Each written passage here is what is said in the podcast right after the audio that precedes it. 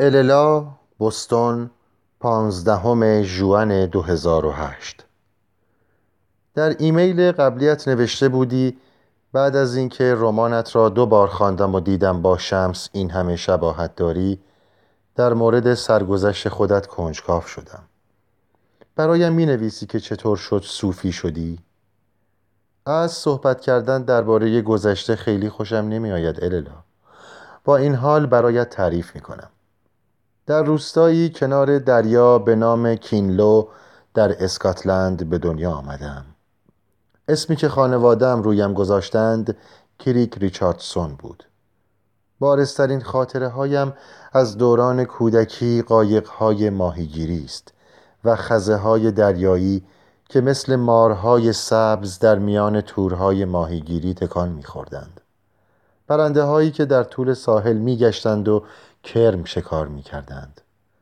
گل‌های صحرایی که در جاهایی عجیب باز می‌شدند.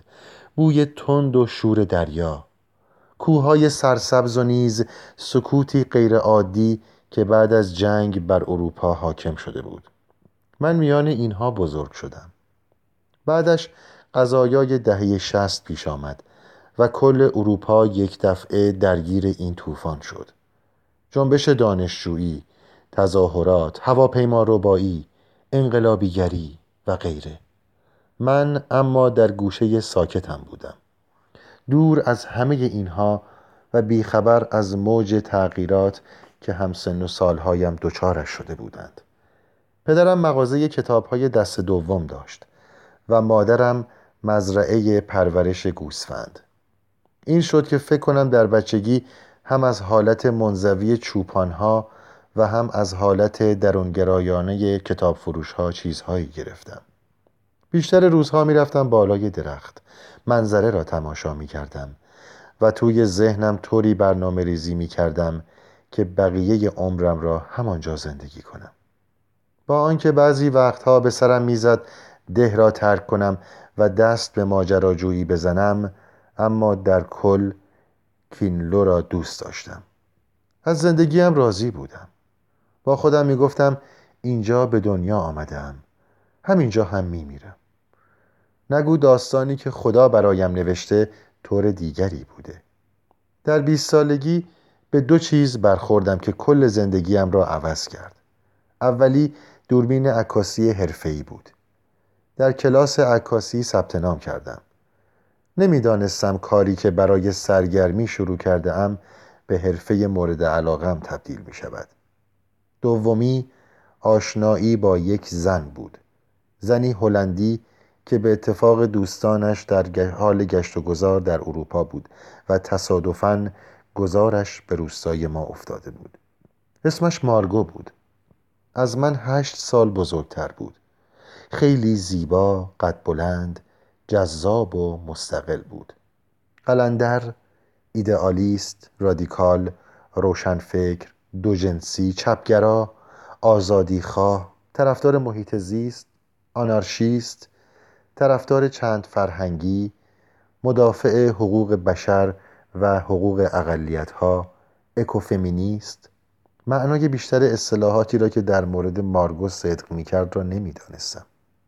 اما یک چیز را می‌دانستم. به پاندول می‌ماند. می‌دیدی شاد و سرحال و سرشار از زندگی دنبال این ایده و آن پروژه می‌دود. بعد یک دفعه می دیدی شانه‌هایش آویزان و چشمهایش بیفروغ شده. از پیش نمی شد فهمید وضعیت روحیش چطور است. از اول با سبک رایج زندگی که بهشت می گفت درویی رفاه برجوایی دشمن بود.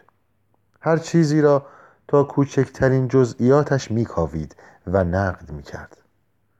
خودش معماست که چطور من که آدمی آرام و ساکت بودم با دیدنی زنی دیوانه مثل مارگو فرار را برقرار ترجیح ندادم. برعکس، خودم را در گرداب شخصیت سرزنده مارگو رها کردم. بی آنکه به عواقبش فکر کنم عاشقش شده بودم. سرشت غریبی داشت مارگو، سرشار از افکار انقلابی و خلاق و انتقادات تند و تیز بود. جسور، مستقل و آسی بود. اما در این حال مثل گلی بلوری شکننده بود. یک دفعه می دیدی از کوچکترین حرفی می رنجد و دلش می شکند. به خودم قول دادم که از او در برابر ناملایمات دنیای بیرون و سرسختی و سماجت ویرانگر درون خودش محافظت کنم. همانقدر که دوستش داشتم او هم مرا دوست داشت. گمان نمی کنم الیلا. گمان هم نمی کنم که به من وفادار مانده بود. اما می دانم که او هم مرا خیلی دوست داشت. به اندازه‌ای که پیش از آن کسی را آن اندازه دوست نداشته بود. به قدری که حتی مایه حیرت خودش می شد. تا آنجا که در توانش بود، تا آنجا که می توانست. این شد که دنبال مارگو راه افتادم و به آمستردام رفتم. در آنجا ازدواج کردیم. مارگو در این شهر کمی آرام گرفت. خودش را وقف کمک به کسانی کرد که به دلایل سیاسی یا اقتصادی به اروپا پناهنده شده بودند. در یکی از سازمان‌های جامعه مدنی کار می‌کرد که به رفع احتیاج‌های پناهنده‌ها می‌پرداخت. راهنمای خانواده‌هایی شده بود که از مصیبت زده ترین جاهای دنیا آمده و به هلند پناهنده شده بودند. فرشته نگهبانشان بود. چنان شد که خیلی از خانواده‌های اندونزیایی، سومالیایی، آرژانتینی و فلسطینی اسم او را روی دخترانشان گذاشتند. من اما آنقدر مشغول و فکر کنم مادی بودم که نمیتوانستم به این جور موضوعهای آرمانگرایانه بپردازم. مرد جوانی را در نظر بگیر که در رشته مدیریت فارغ التحصیل شده و حرص و جوش ارتقای شغلی را میخورد. در شرکتی بین‌المللی مشغول کار شدم. مارگو نه به پست و مقام من اهمیت میداد و نه به حقوقم توجه میکرد. من اما روز به روز بیشتر به پول و پست و مقام اهمیت میدادم. میخواستم قوی باشم، قوی و پولدار. کل زندگی ما را جزء به جزء برنامه ریزی کرده بودم. قرار بود در عرض دو سال بچه دار شویم. در تابلوی خانواده خوشبخت که توی ذهنم داشتم دو تا دختر بچه هم بود. مطمئن بودم آینده‌ای روشن در انتظارمان است. هرچه باشد در یکی از امن‌ترین جاهای دنیا زندگی می کردیم، نه در یکی از آن کشورهای بلبشو که مدام مثل شیری که خراب شده و چکه می کند پناهنده به اروپا سرازیر می کند. جوان بودیم. چهار ستون بدنمان سالم بود. احتمال نمی دادم کاری درست پیش نرود. الان که دارم این سطرها را می نویسم باور کردنش سخت است. دیگر پنجاه و چهار سالم شده. مارگو هم دیگر زنده نیست. حال آنکه او سالمتر و بیچون و چرا خوشقلبتر از من بود.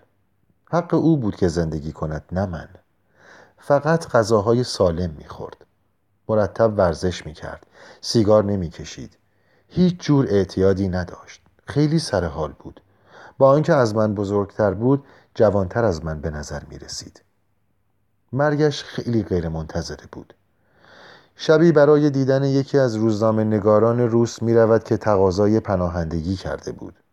موقع برگشتن ماشینش وسط اتوبان خراب می شود و مارگو که همیشه قوانین راهنمایی و رانندگی را رعایت می کند و به من هم در این زمینه هشدار می داد، معلوم نیست چرا به جای اینکه فلاشر ماشینش را روشن کند و همانجا منتظر بماند، از ماشینش بیرون می آید و پیاده به طرف روستایی در آن نزدیکی ها به راه می افتد. بارانی قهوه‌ای رنگ به تن و شلواری تیره به پا داشت، طوری که انگار بخواهد با تاریکی یکی شود. صد متر جلوتر ماشینی با سرعت زیاد به او می زند. کاروانی با پلاک یوگسلاوی. راننده اصلا ندیده بودش. از دست دادن زنی که دوستش داشتم بدجوری دگرگونم کرده بود. دیگر نه آن نوجوان صاف و ساده روستایی بودم، نه مدیری که در پی ارتقاء مقام است. حیوانی که درونم به قل و زنجیر کشیده بودم آزاد شد. به سرعت عوض شدم. زشت شدم، کثیف شدم، چرکاب شدم و سرانجام به ته رسیدم. اوایل دهه هفتاد بود. به این مرحله زندگیم میگویم دوره‌ای که در آن با حرف صاد، کلمه صوفی آشنا شدم. این طوری است الیلا. امیدوارم حوصله از سر نرفته باشد. کمی طولانی شد نامم. قربانت عزیز.